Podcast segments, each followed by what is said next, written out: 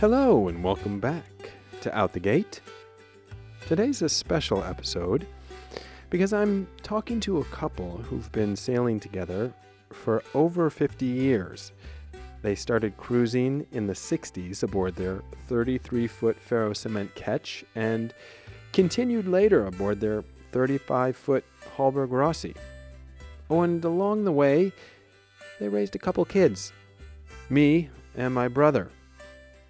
My parents, Sid and Rebecca Shaw, have cruised all over the world, from the Caribbean to the South Pacific, from Israel to Alaska. And while COVID's put a crimp in their traveling lately, they're still some of the most adventurous people I know. And in this interview, we talk about how each of them got into sailing and what kept them cruising together all these years. We talk about highlights and lowlights along the way. Enjoy.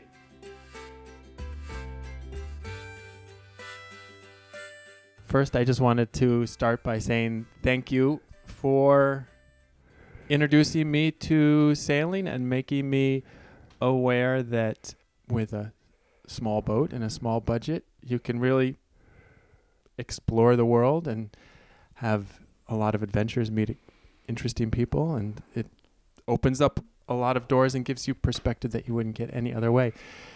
I grew up sailing because of you guys.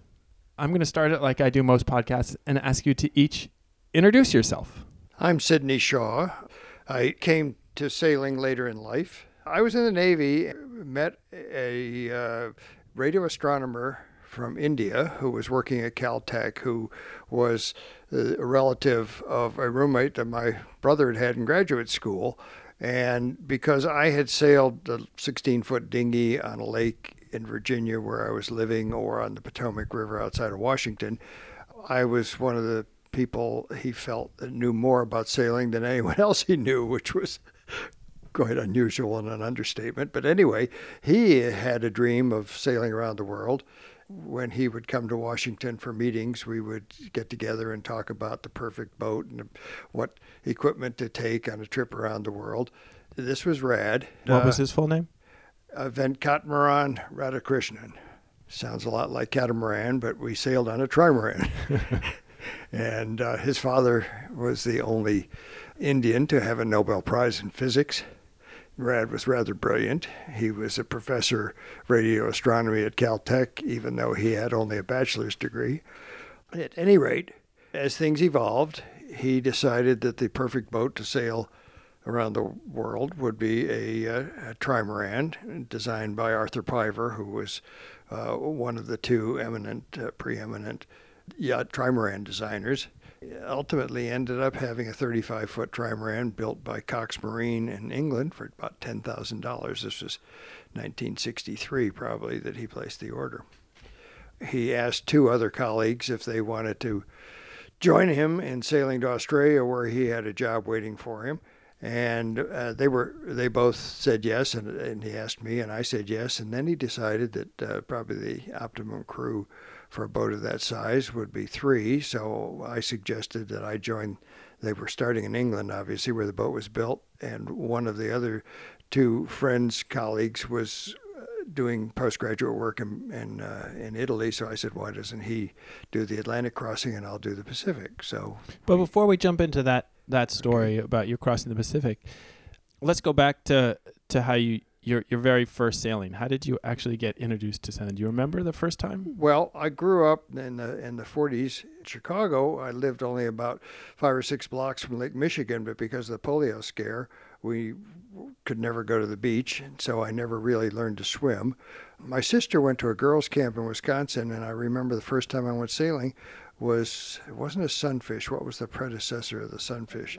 Uh, but anyway, I, I, was scared to death because I knew I couldn't swim. But that was my first sailing experience. At your sister's camp. At my sister, it was post camp for families. Ah. Uh, and uh, then I guess I never sailed when I when I uh, graduated from uh, the University of Rochester and uh, on a Navy scholarship. I had a commitment to serve four years in the Navy, and uh, I was assigned to work for Admiral Rickover in Washington. I lived in a house, and one of the uh, chaps who lived in the house had a Lightning, which he kept at the sailing marina just south of the airport in Washington. And so I sailed with him On the Potomac River on there. the Potomac River. And I had a colleague uh, in the office in the Navy who had gone to Cornell and had a 25 foot sailboat on Lake Cayuga. Somehow he got it to Sandy Hook in New Jersey and asked several of us if we would help him sail the boat from Sandy Hook down to the Chesapeake Bay in, in legs. And uh, so that was my, I guess, my first offshore experience.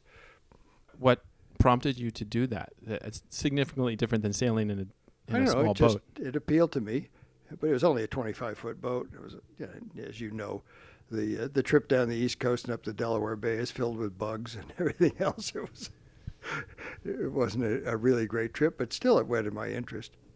Mom, what's your first memory of sailing?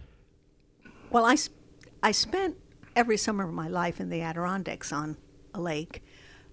We did not have sailboats. We had lots of boats. So, water and boats were all something that was very comfortable for me. I had sailed with a boyfriend whose parents had rented a house off the New Jersey on the New Jersey coast on a sunfish once. And once on about a 25 foot boat, somebody's graduation party on Long Island Sound, that was it. Absolutely it. In terms of my, it was not part of my world or part of my, even my, well, it was part of my imagination because there was a television program called Adventures in Paradise where the uh, skipper, I think it was Troy Donahue, I'm not sure, skippered a schooner in the South Pacific. It was a cargo schooner, and he would go from island to island and he would solve a mystery every week. And I loved that show. So that was my knowledge of sailing. When do you feel that you each learned to sail? Because you had been on boats. Was there a time when you said, "Oh, this is something I want to learn more about"? Are you asking about competency or learning? I think learning is a lifelong adventure and uh, learn by doing, really. When did you say to yourself, "This is something that I want to get better at and do more of"?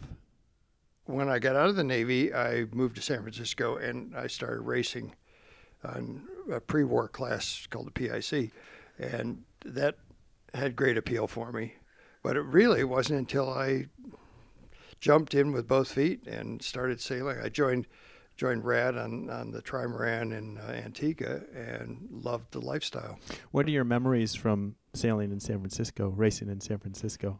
There was exciting and cold, and the only time you ever took your foul weather jacket off was on a downwind spinnaker run. And that was very different than sailing on lakes and rivers. Yeah. And what boats were you sailing on? They were called PICs. They were, they were like a small dragon, wooden construction pre-war. And how about you, Mom? Your father introduced me to sailing. And I think for both of us, it was the lifestyle. You said it perfectly in the introduction. It was the way, a, a different way of, of meeting people and seeing the world, as well as testing and challenging yourself. When Dad came back from his South Pacific sojourn, which was about two and a half years, Two years. I met him about six months after he returned. We were married 15 months later. He had his first real job, up the ladder career job, right? Right. At a wonderful ocean engineering company. But by the time we were married, the company was something had changed. It had become too corporate, and all the really interesting oceanographers and geologists and geographers or what engineers were leaving. So I said to Sid, well, if you have to look for another job anyway, why don't we look for a boat and go sailing before we have children? Because one of his appeals, the appeal of him, introduced to me by his sister in law as a cautious adventurer, and I really was intrigued by this cruising lifestyle. So we decided we were married in May, and in New Year's Eve, December 1969, we toasted with beer that we were going to buy a boat and go cruising. And he bought me a 10 foot sailing dinghy. I could never find what it was, what class it was. It was called a Telstar. Telstar, yeah. But well, and we were we were living It. we were living in, in Palm Beach at the So time. So he would take me out. Luckily, he couldn't um, get in the boat with me. It was too small. So he'd stand on the shore and yell at me, and I learned basics, the very basics of sailing. But my real learning to sail was really not until we took off on our first offshore well, passage. as you know, Ben, there's there's sailing and there's all the techniques and concerns that are involved in that, but there's also a lifestyle, and that's what really appealed to us both, I think. And it was a way to travel, but even more important, it was the people you meet and the sense of satisfaction that comes from accomplishing a voyage. And at the time, we were doing celestial navigation when we first set out, and so the, the sense of accomplishment of actually fetching up on an island where you think you're supposed to is exciting. Buying a small boat and setting off across the ocean is still intimidating to a, a lot of people, though there are a lot more people doing it now. What were the reactions that you got from people? Did you start telling people immediately? What did you, family members? Well, my philosophy is don't announce what you're going to do, do it, and then take pride in having done it. Um, well, Sid's parents gave us, I believe, five thousand dollars to buy furniture. They were so happy he was settling down and he had a job. He was thirty-two, and we asked them, would they mind if we used that money towards buying a boat? And it paid for a good part of the boat since we paid eleven thousand dollars in nineteen seventy, July nineteen seventy, for our home-built ferro cement ketch. It was a modified Tahiti ketch designed by Al Mason. Al Mason. Obviously, they didn't forbid you from using the money, but what was the reaction when you? Well, Sid had been them. pretty independent from them, so I and then they were proud of what he had done. I think the thing with them is they didn't know what the risks were. It was so far from their world. I'm looking back. You know, we had no ham radio, we had no communications. We were 16 days at sea from Southport, North Carolina, to the Virgin Islands. And even when we got to the Virgin Islands, I don't think we called our parents for another week when we finally got to St. Thomas, because we fetched up on the very eastern side of the Virgins and Virgin Gorda. We wrote letters. They didn't expect to hear from us. Now, as a parent, when you were off cruising, I would run home every day at three and listen to the ham radio to hear you talking to Herb, getting weather as you were offshore, but you didn't know that. Well, let's jump back because you made a decision. You toasted. We're going to go off cruising. What were the steps that you had to take? Well, at the time we we were celebrating for New Year's Eve, as I said, we were liv- living in, in Palm Beach. I was running a small office at, the company, uh, which was headquartered in, uh, the Washington suburbs, had down there. we after about six months there, we moved back to Washington, but we did spend time in Palm Beach looking for boats. down to Miami, and down to yeah, Fort to- to, Lauderdale. you know, decide what a good cruising boat would be and what was in our price range, which was very limiting. So we moved back to Washington and shopped the uh, Chesapeake Bay area for boats and looked at, at quite a few boats. As I said, fiberglass was very new at the time and very expensive. So really, we were looking at wood, which is a maintenance headache. The, No, the, no, we fell in love oh, we, with we a 50 foot wooden ketch, which had hmm. been sailed to the South Pacific. built in 1900. it, it was very hard to find any boats that were really cruising boats, cruising boats in the sense of the Hiscocks. And we were looking for his trimaran had been 35 feet, so he thought 35 feet was good. That range was a good range. We almost bought the wooden ketch.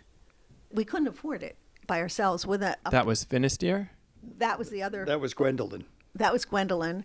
There was a, another office mate of his who had left the company, and he was interested, and we almost bought it with him, and the whole thing fell through, which was very, very good. We would have never gone cruising, would have spent the next two, three years working on the boat. Finisterre was a close second, but it also needed work, and it was it was a racing boat, and it was But it was you a know, typical wooden cruiser, boat, very but it was narrow, narrow. and very limited volume It- inside. I think we were getting a little depressed when two boats came into Annapolis. One, an Arpege 30, which was fiberglass, built by Dufour. and the New Zealand ketch Korora, which is the ferrocement ketch which we bought How did you find Korora? In that thing called the classified ads in the back of the newspapers, which nobody would know the about back of the now. sports section on Sundays. The boats and motorcycles. And what do you recall about seeing her, purchasing her?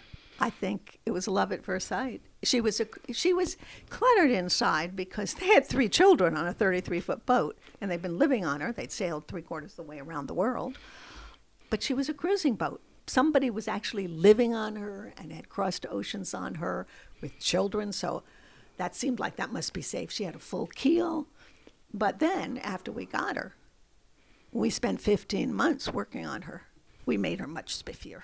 What were the main things? biggest thing was changing the engine. It, it had an early Yanmar diesel, which was four horsepower and weighed 400 pounds, 200 pounds of which was in the flywheel. it was hand cranked to start. And so we felt she was a little underpowered. And um, Volvo was closing out a 10 horsepower model at the time, which was two two cylinders, and uh, as opposed to one. And I got a, a deal on that. It was from a, a dealer in Norfolk. It was just under thousand dollars, and I think the freight cost to bring it up to Annapolis from from uh, Norfolk was twenty two dollars. Good memory. You just surfaced some pictures of you putting that in. I think it was summertime, and you were all dripping in sweat. Well, we, we after we bought uh, Korora, and Korora, by the way, is a little blue penguin from New Zealand, and we liked the name and its uh, superstition about changing names, so we kept the name. Anyway, we moved the boat to uh, the friend's a house. friend's house uh, off the Magothy River on the Chesapeake, and I proceeded to uh, pull the old engine out with a block and tackle from the mizzen boom and set it on deck, and then we rowed the the dinghy pull, towing the boat to a marina at the mouth of the, the Magothy River or mouth of the stream where it went in the Magothy River. And the, the crane in the, the yard there picked up the old engine off the deck and put the new engine on the deck.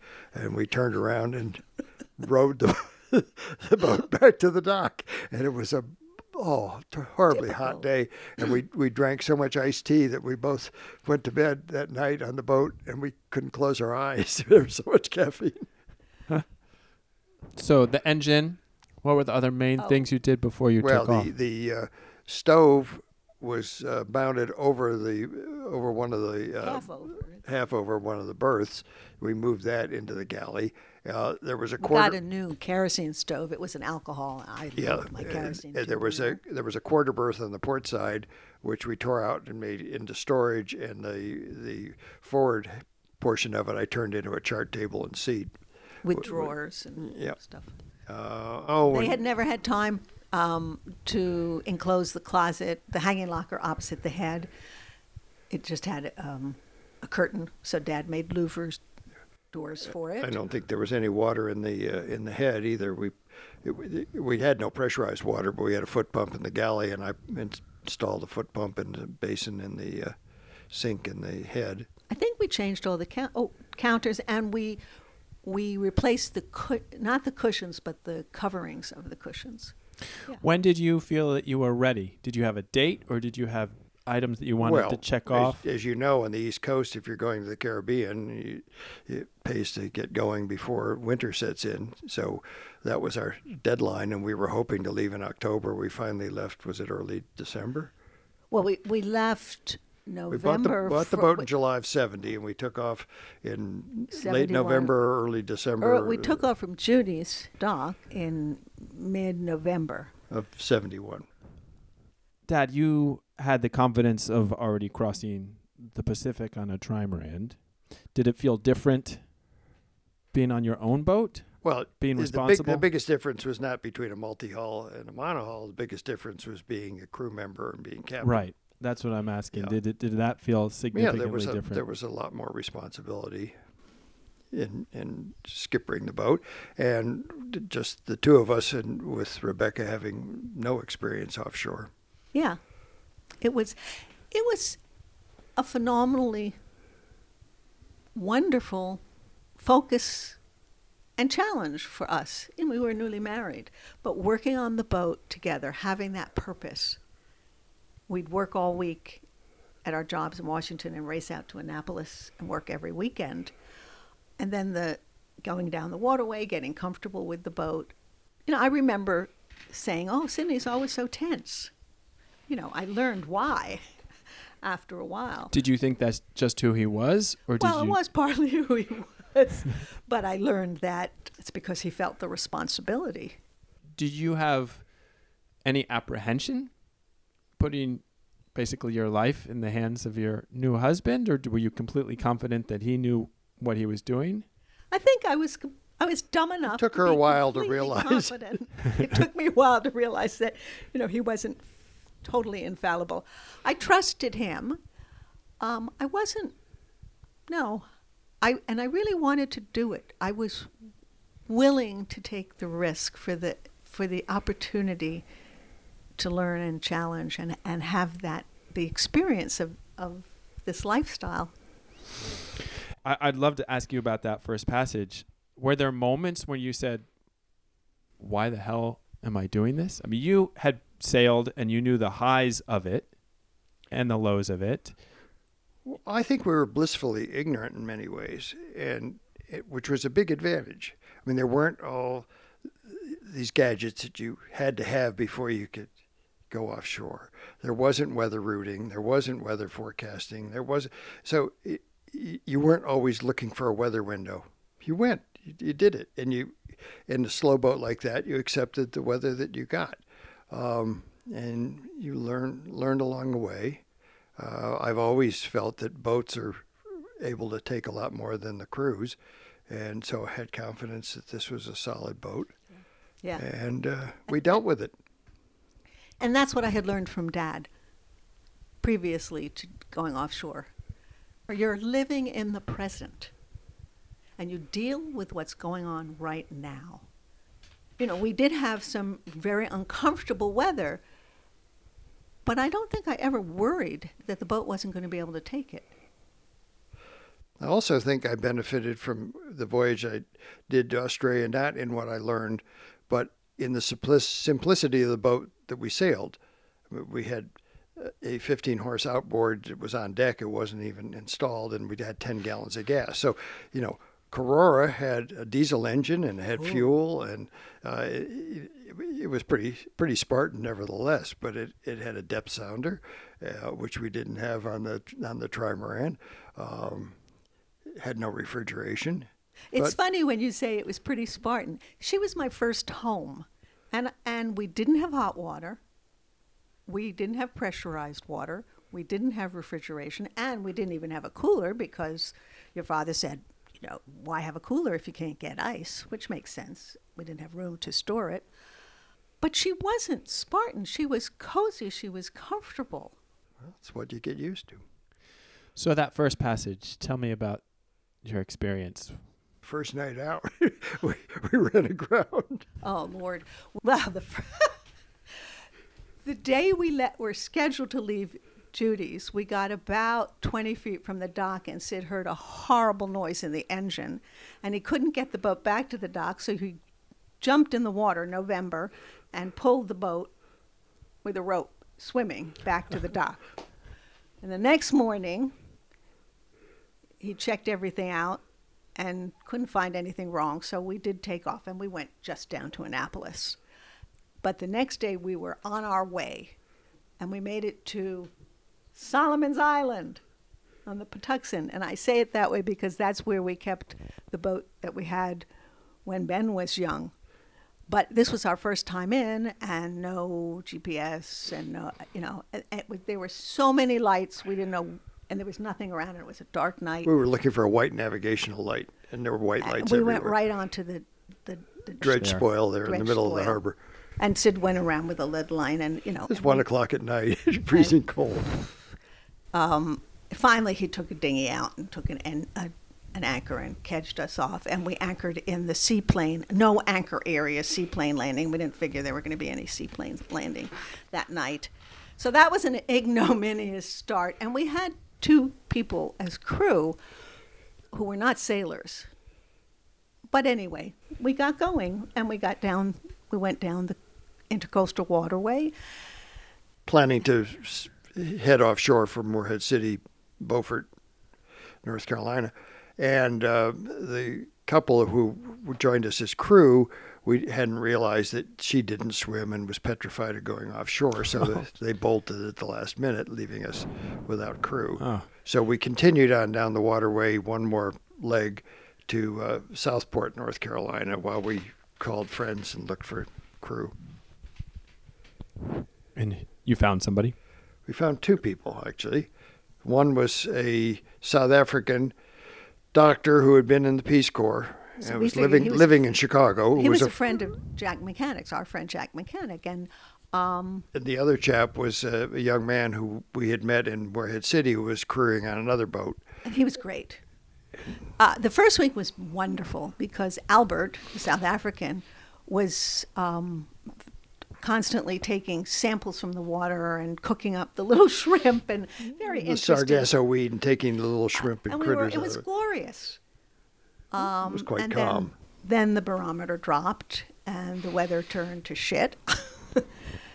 and um, I don't. We didn't ever have terribly strong winds. Force five, force six, maybe, force six, maybe seven, whatever.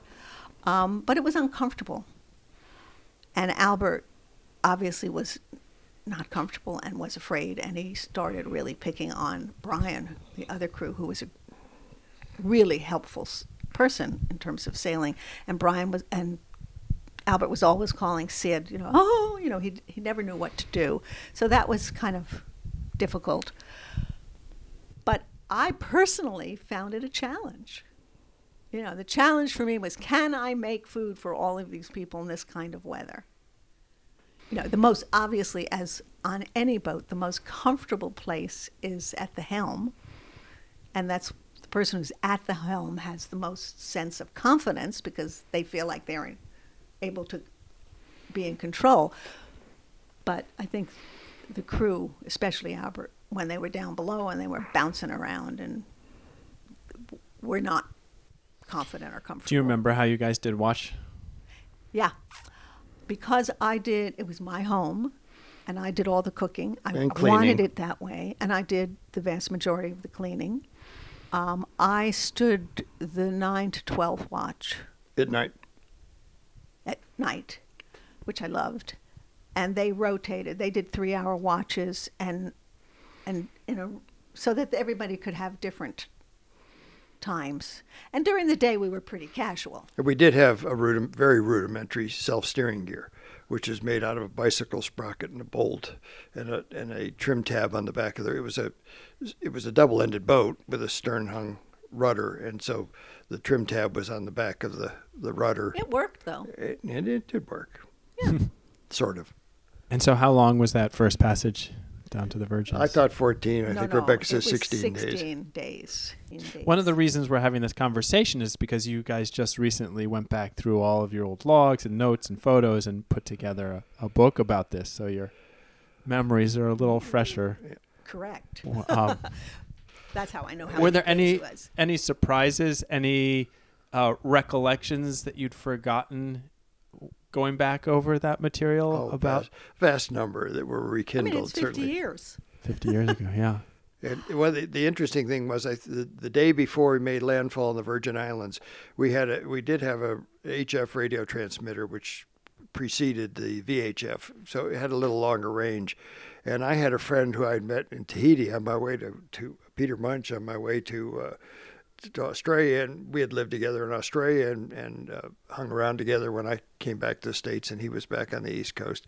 Anyway, he was in the process of, of uh, operating a, a 70, 75 foot ketch as a charter boat in the Virgin Islands, and so we reached him by radio the day before we got in, and that was that was exciting. And then Oh, that was later later in the afternoon, I. Uh, I can't remember if it was a sun line or a moon line, but I was using both of them and, and advancing uh, lines of position to get a fix. I, and I said to Rebecca, you know, we're heading straight for Anegada if my if my fix is correct. Anegada being the northernmost and low lying, the only low lying Virgin Island. Mm-hmm. And so I climbed the ratlins up the mast, and sure enough, dead ahead of us was land, which we could easily have run into. It was probably two in the afternoon or something. We were fortunate. So, so the, the navigation was good. We altered course. well, we hove to for the night. Well, but then we got got close within you know a few miles of the of the, the Virgin Gorda, and we just hove to for the evening, and it was Beautiful a delightful night. And then it was daylight in the morning. We went in through the pass uh, into Gorda Sound. into Gorda Sound. and Pete and, and his wife Kenny had charterers aboard, so they'd had They this arrived shortly thereafter. um, meal, and Pete just came over with our mail and cold milk, cold beer. Leftover New Year, leftover uh, Christmas roast Eve roast duck. duck. It was quite a, a welcome. That sounds lovely. What were the feelings of having accomplished that first? Fantastic. Yeah. Yeah, yeah. We were. We were on a high. really Of course, the, the high was mitigated somewhat by Albert. Now, this was Christmas Day. Albert insisted he wanted off the boat. Well, there, you know, there's nothing going on in the Virgin Islands. we, in. we, We we, hadn't- were on an, an island off of Virgin Gorda. Um, and I ended up borrowing a dinghy that had a seagull engine to take him ashore on Virgin Gorda proper, where there were at least people living.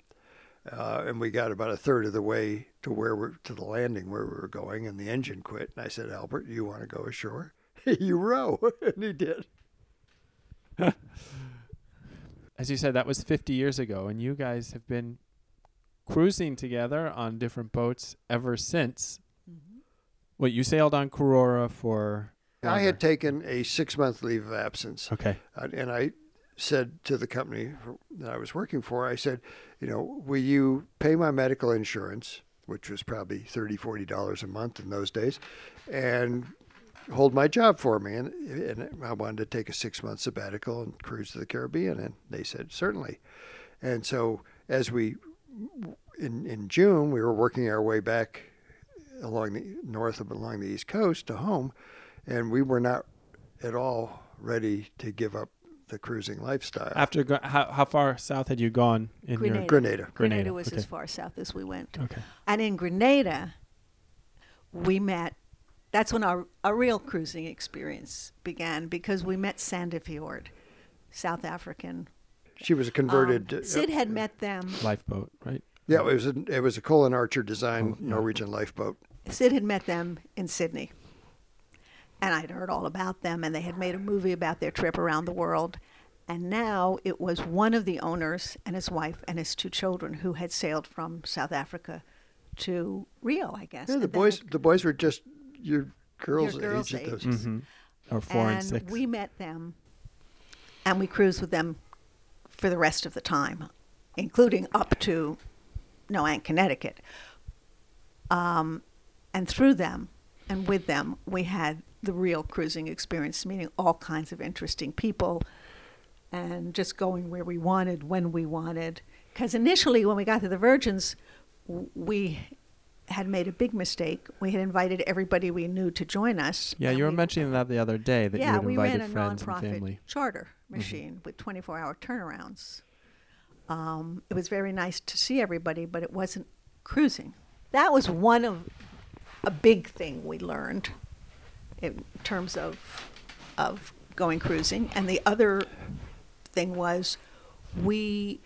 His dad said he doesn't believe you should make grand pronouncements and I'm going to do this, do this. You can decide in your own head what you're going to do but you take it step by step. So, also, he didn't know how I was going to do, and if I really was, if I was going to freak out at sea or whatever.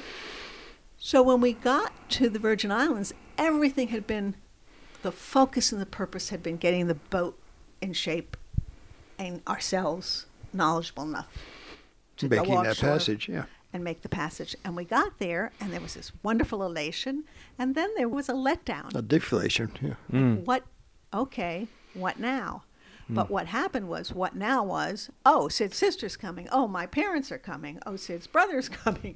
We couldn't go where we wanted to when, When we, we wanted, wanted. to. Yeah.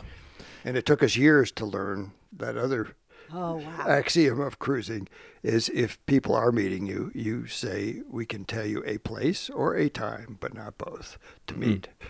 that is really, really important. You were telling me just last night you had some friends meeting you and you you were trying to lay an island to windward and you were unable to and had to let them know. Yeah, and we had no way of communicating with them.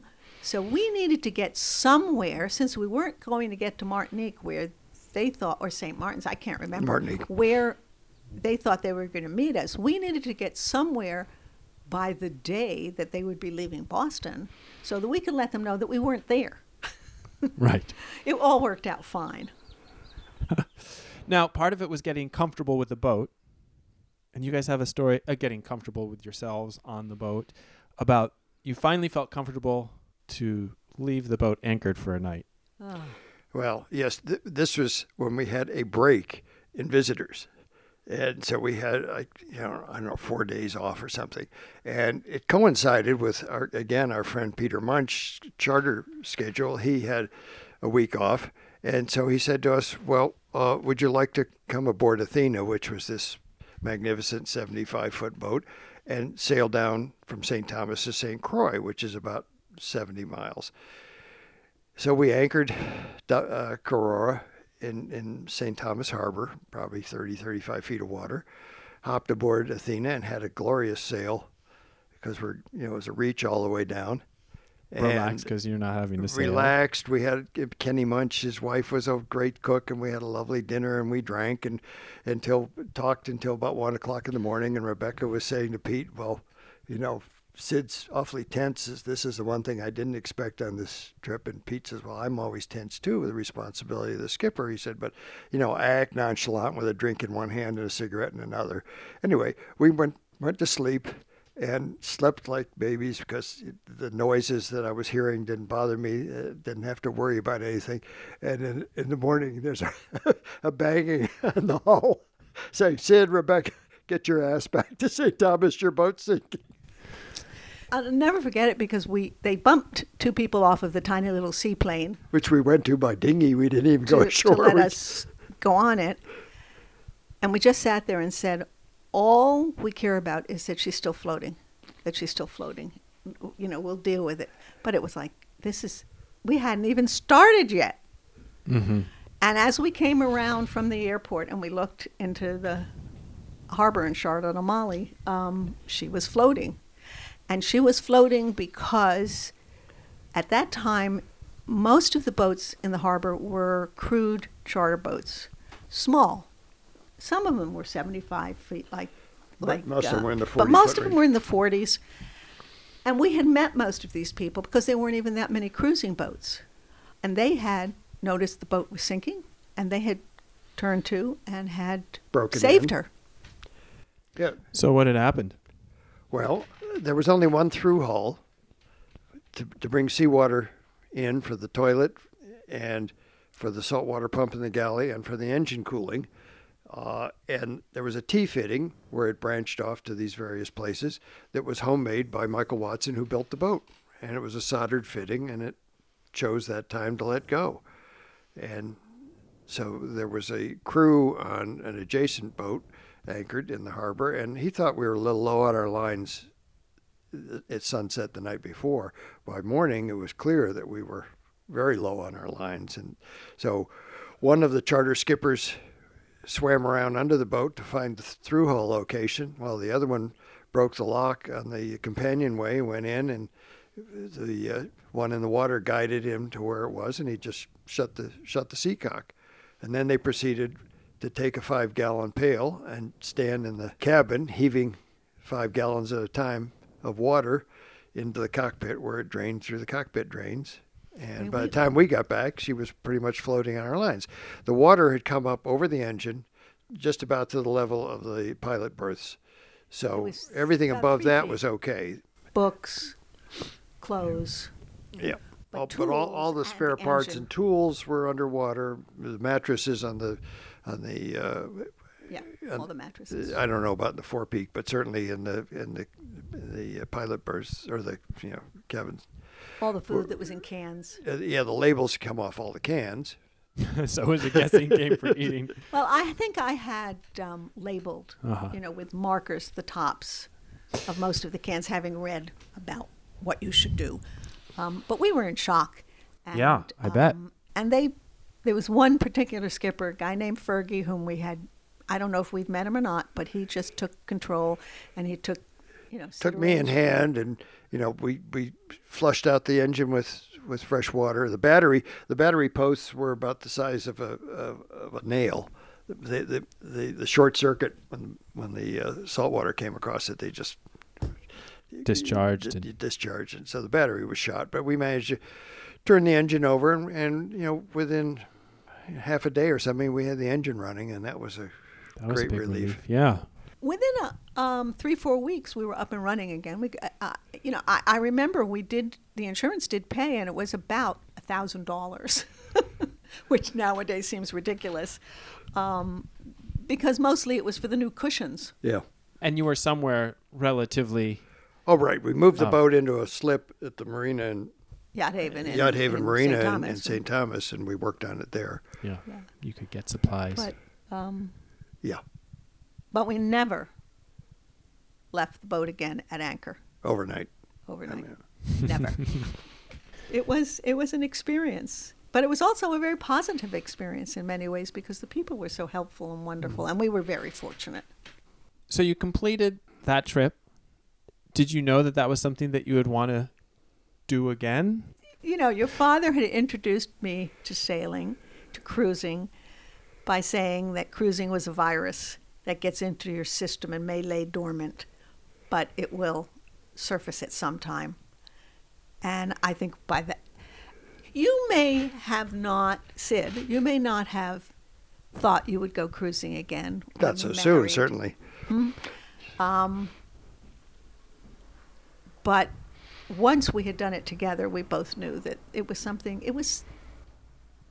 We really enjoyed working together as much as we bickered and Yeah, talk about that a little bit about your. I mean, you said you were newly married. This was a, a, a new relationship. What did it? How did it change your relationship that that year, year and a half of sailing together?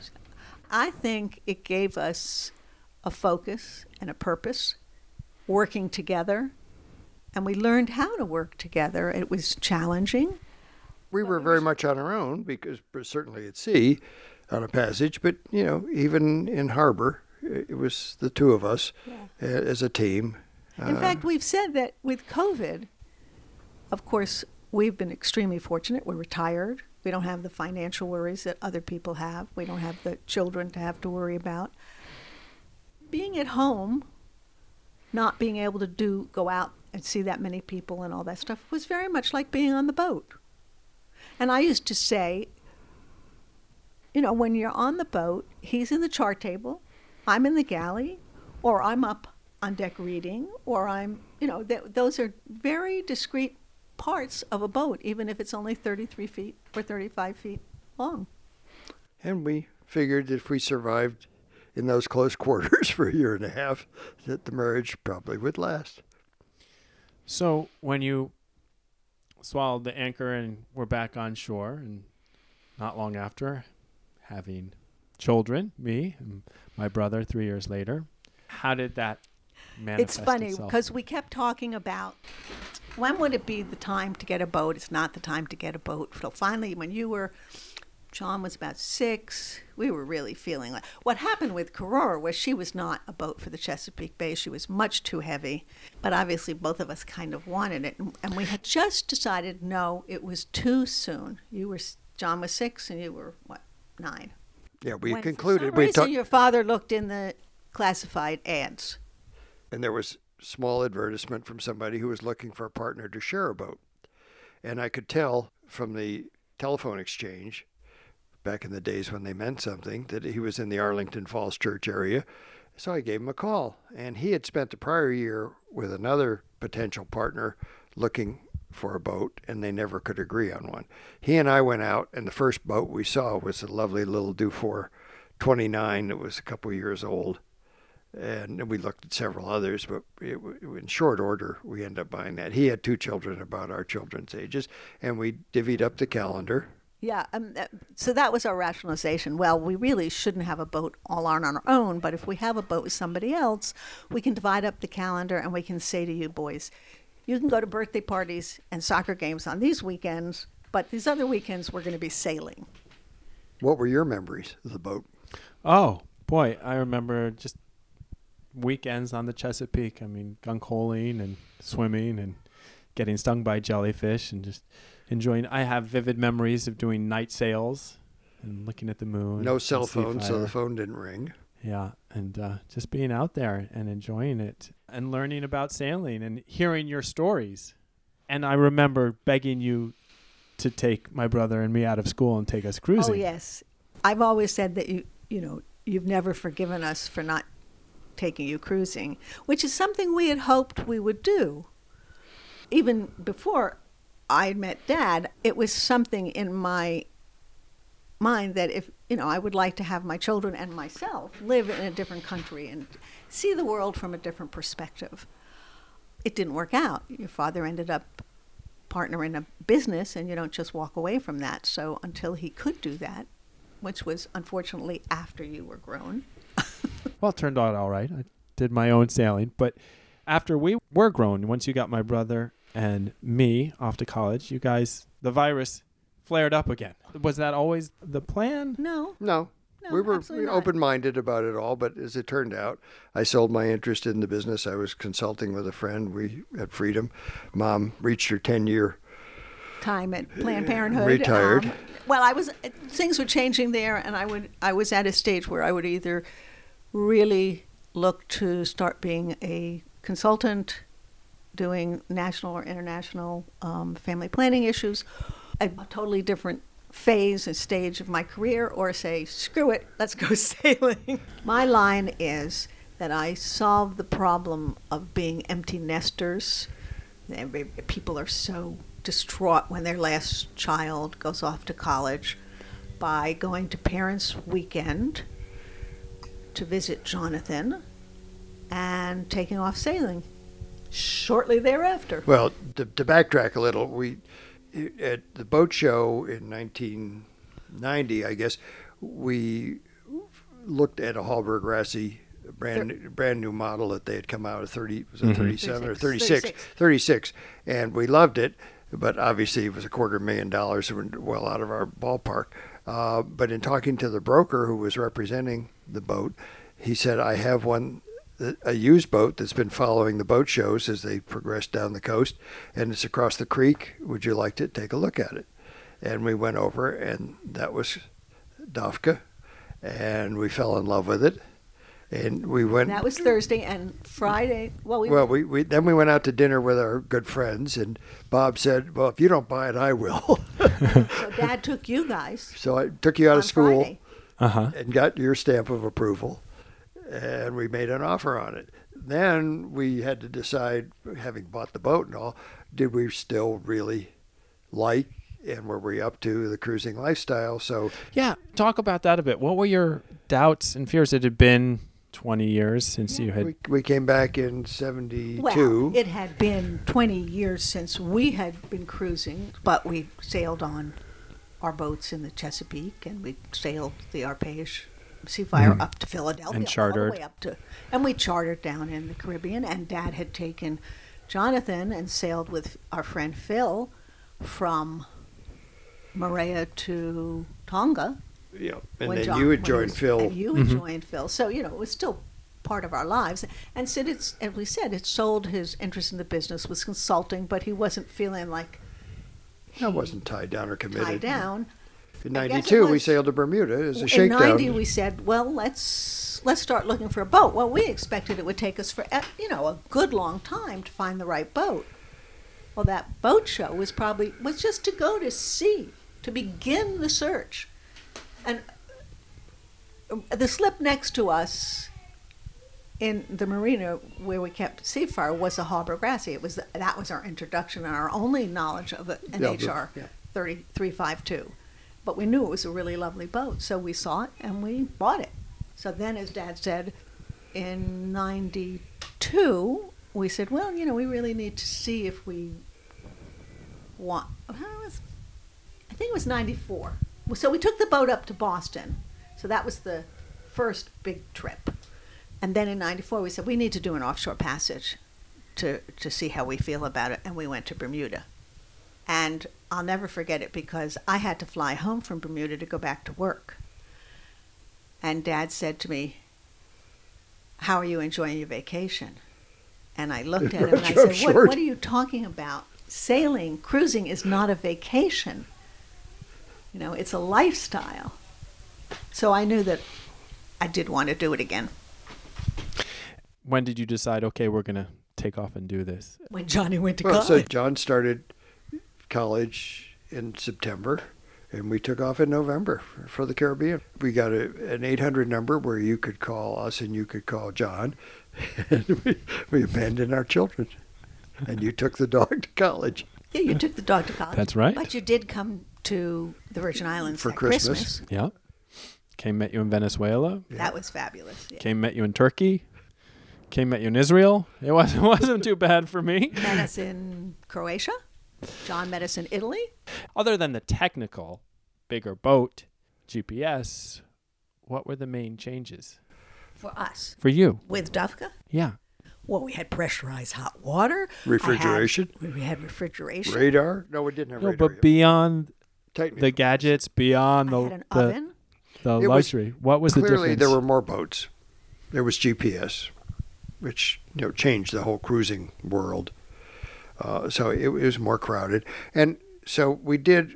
We we went down the first year to the Caribbean, came back for your graduation from college, went back the following fall, and then we said, you know, we've done the Caribbean. The food's not all that good.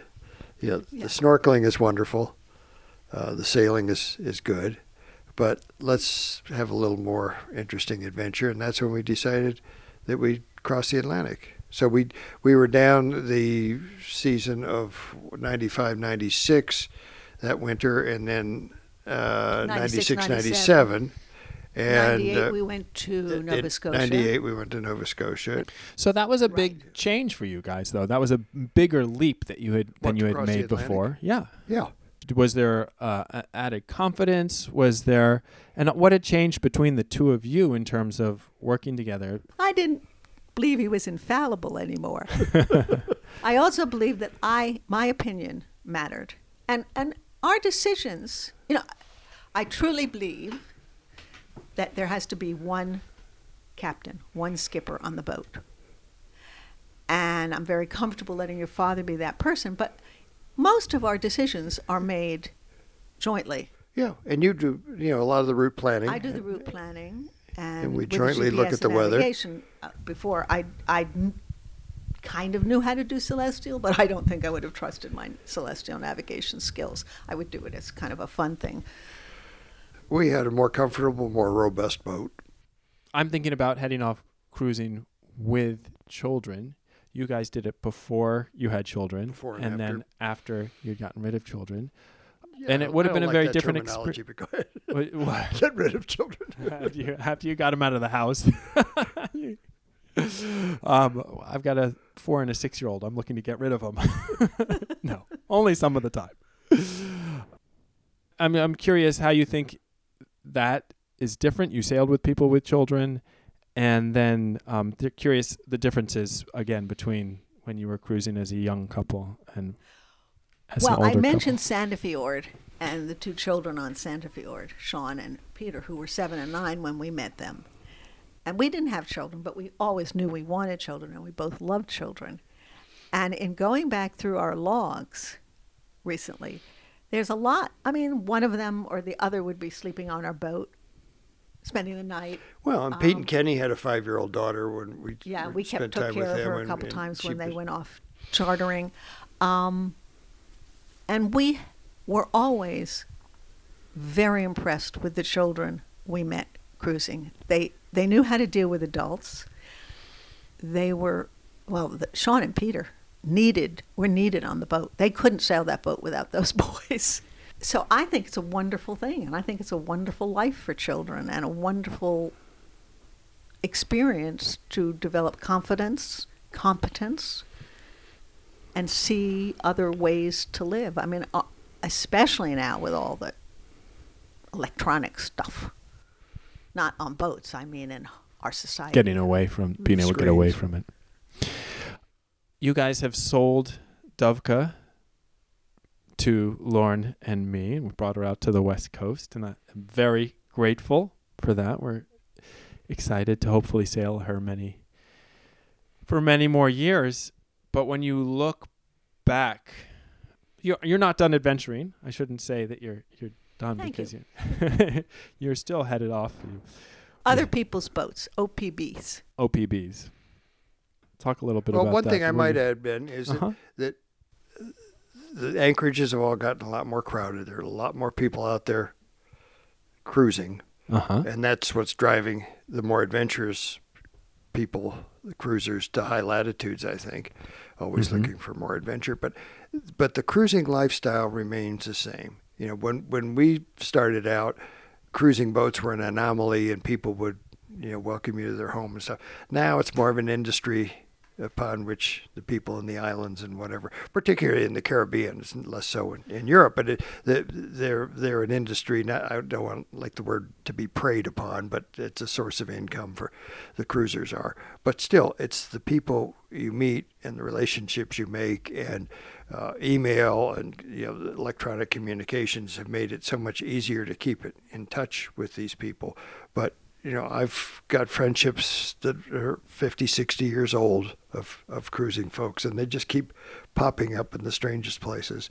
And, and that is part of the real beauty and love of the whole way of life. Do you think it's the kind of people you meet? What is it in addition to just because you could make friends in any community in which you're in on land? Well, part of it is you're overlapping maybe only for a day or two.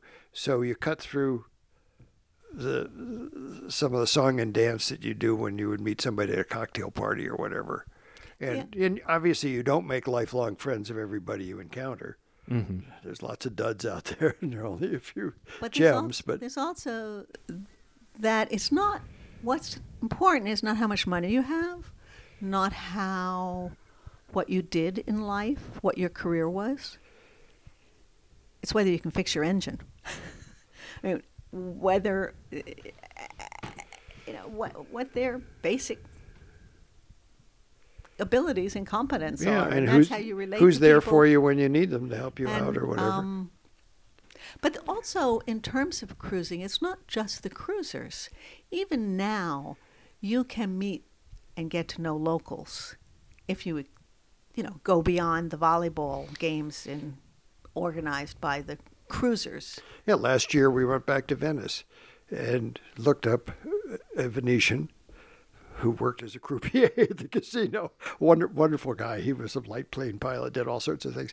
But we were anchored in an unused canal in Venice in the early 2000s. 2004. And he and some of his friends came out actually to look at a different boat.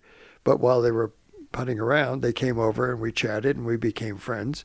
And then two years later, we were back and we. And he arranged for us to dock in his little Lega Navale Yeah, club. boat club. We were the biggest boat in the club, um, But- but, that enabled us to leave the boat and visit some friends in Tuscany, and enabled us to take the bus and go into Venice. And last year Um, we went back with the Gannons, our friends and neighbors, and I think it was the high point of their visit to Venice when we had lunch with And he took Vittorio us and he drove us around. around the Lido. You know, so yeah.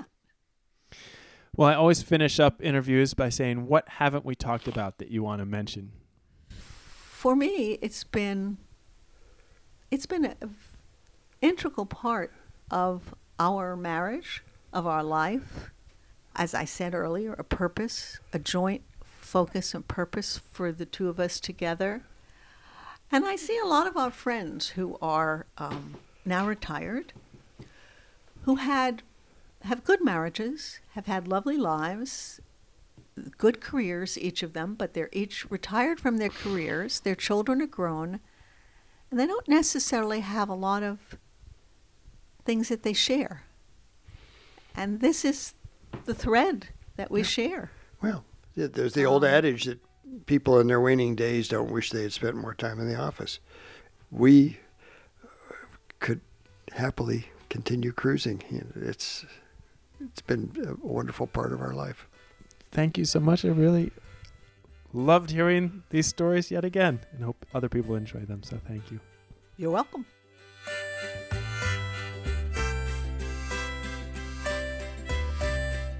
I hope you enjoyed listening to that conversation with my parents as much as I enjoyed recording it. From about 2001 to 2010, they kept a blog detailing their sailing across the Atlantic and in the Mediterranean. So if you're interested, you can check that out at dovka.com. That's D O V K A.com. You can find me on Instagram at OutTheGateSailing or reach out to me directly at outthegatesailing at gmail.com. If you have any questions for my parents, I can pass them right along. I'm Ben Shaw, host and producer of the show. Until next time, smooth sailing.